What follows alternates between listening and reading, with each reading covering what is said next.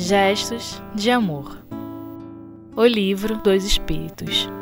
Olá, queridos amigos e amigas, estamos de volta.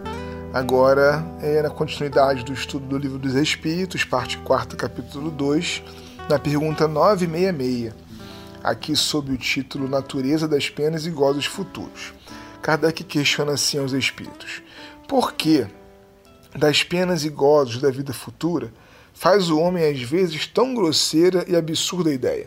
As mitologias, né, meu, meus amigos e amigas, eh, nos trouxeram ideias bastante fantásticas, né, do mundo espiritual.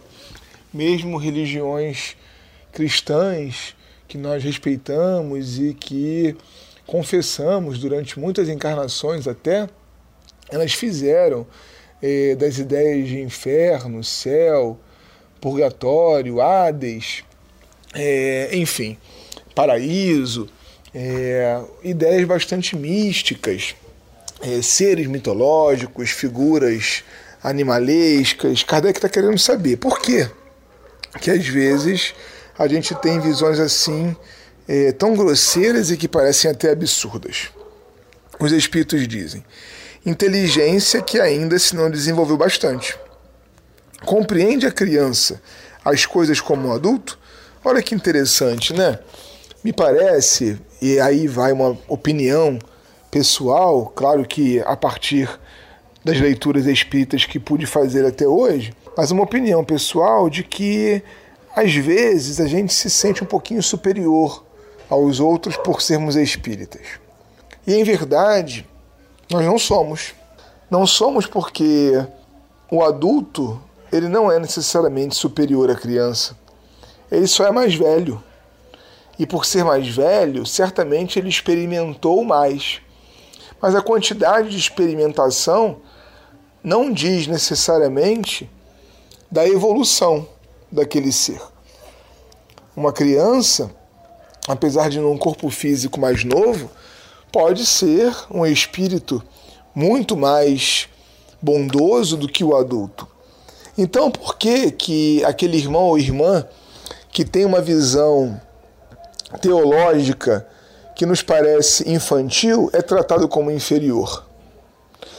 Se o que vale na contabilidade de Deus são os bons sentimentos, a reforma do caráter, as virtudes acumuladas, será que acreditar ou não no diabo, ou nos sete céus, ou nas penas e gozos É, eternos, é o que vai determinar a felicidade futura? Nós sabemos que não.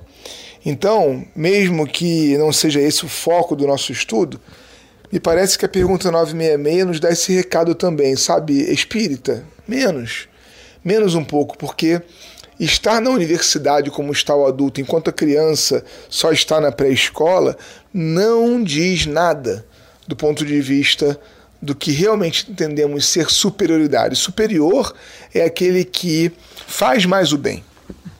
Superior é aquele que já acumulou mais virtudes. Superior não é aquele que sabe mais. Superior não é aquele que tem mais informações, que tem um diploma que vale mais. Então, simplesmente, essas diferenças de concepções teológicas têm a ver, segundo os Espíritos, com o tempo de cada um. E quantas criaturas, acreditando, por exemplo, no demônio, conseguiram refrear determinados caprichos, determinados vícios, e assim se tornaram pessoas melhores. Quando, às vezes, nós espíritas, mesmo com uma visão que reconhecemos, também não vai aqui uma falsa modéstia, se estamos espíritas é porque entendemos que essa parcela da verdade que nos foi apresentada é a que mais faz sentido. Então, tudo bem, por que que nem sempre, tendo essa parcela da verdade que mais faz sentido, somos melhores? Porque ter um diploma, uma graduação, estar no nível superior ao da criança não nos torna superiores do ponto de vista moral. Essa é uma questão muito importante.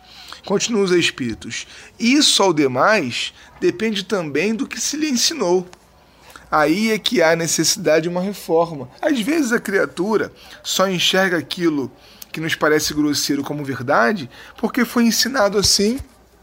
A cultura tem um peso muito forte nesse sentido. A cultura religiosa, aquela que dentro do ambiente familiar passa de geração para geração, ela tem um peso muito grande na alma. E às vezes o ser não raciocina exatamente, ora, a aliança da ciência com a fé, da informação, do conhecimento racional com a religião, com a sensibilidade religiosa de cada um de nós, é algo muito recente, ainda a ser consolidado.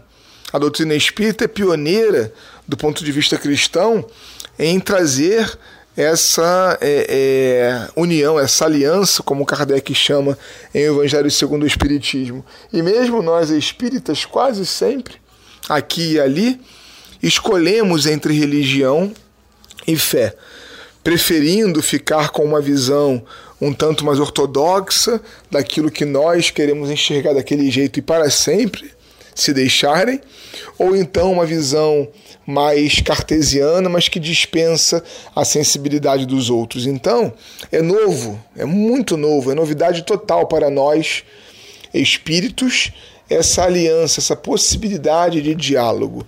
Então, é isso, me parece, que os espíritos estão querendo indicar. Às vezes é só aquilo que lhe foi ensinado e ele simplesmente aceita aquela crença, aquela cultura familiar, social. Muitíssimo incompleta é a vossa linguagem para exprimir o que está fora de vós. Teve-se, então, que recorrer a comparações e tomastes como realidade as imagens e figuras que serviram para essas comparações. À medida, porém, que o homem se instrui, melhor vai compreendendo que a sua linguagem não pode exprimir. Olha que coisa, né? Então, muitas vezes, naquilo que nós chamamos de absurdo, que é incompreensível, que parece grosseiro, como Kardec coloca na questão, na pergunta, aquilo tudo é verdade. Só que as imagens que nos foram apresentadas, interpretamos ao pé da letra. As comparações tomamos por realidade. Né? Então, quando alguém diz, por exemplo, que após a morte, se um espírito voltasse e dissesse, é, quando me vi morto, senti na minha alma um arrependimento que me fazia queimar. Pronto. Aquele que tem mentalidade fértil vai logo reforçar a ideia da existência do inferno, porque o arrependimento o fez queimar. Mas pode ser muito bem uma figura de linguagem, onde ele se expressa com aquilo que tem na sua mentalidade de mais sofrível, que é pegar fogo. Então me arrependi, me arrependi até queimar, né? Ou então estou sentindo o frio da indiferença. E nós diríamos então que o inferno é aquilo que os vikings imaginavam, um lugar muito gelado. Não, não, ele está falando do frio que vai na alma, da indiferença moral, aquela que machuca mais do que viver sob a neve. Então, as interpretações, elas são bastante diferentes, dependendo da posição em que cada um está. Então, eles estão dizendo aqui, os bons espíritos, muitas vezes, comparações, imagens, formas é, românticas de contar a coisa foram interpretadas por vocês ao pé da letra. E aí dá o ruim que tem dado até agora. Que a gente possa, com a doutrina espírita, nos aprofundar, mergulhar um pouco mais, reconhecendo não só a racionalidade da nossa doutrina querida, mas também aquilo que nós podemos ir redesenhando em termos do trato com o outro, da sensibilidade do outro, do modo do outro de enxergar, porque às vezes ontem, anteontem, nós enxergávamos e agíamos de modo às vezes pior. Então que nós possamos ter muita caridade, do jeito que Jesus entendia, né? O amor fraternal profundo para encarar o outro, para encarar o diferente, não como inferior, mas como alguém que está olhando do lugar de onde pode olhar, olhando a partir das experiências que acumulou até ali. As nossas não são superiores, são só diferentes. Um abraço a cada uma, a cada um e até o próximo estudo.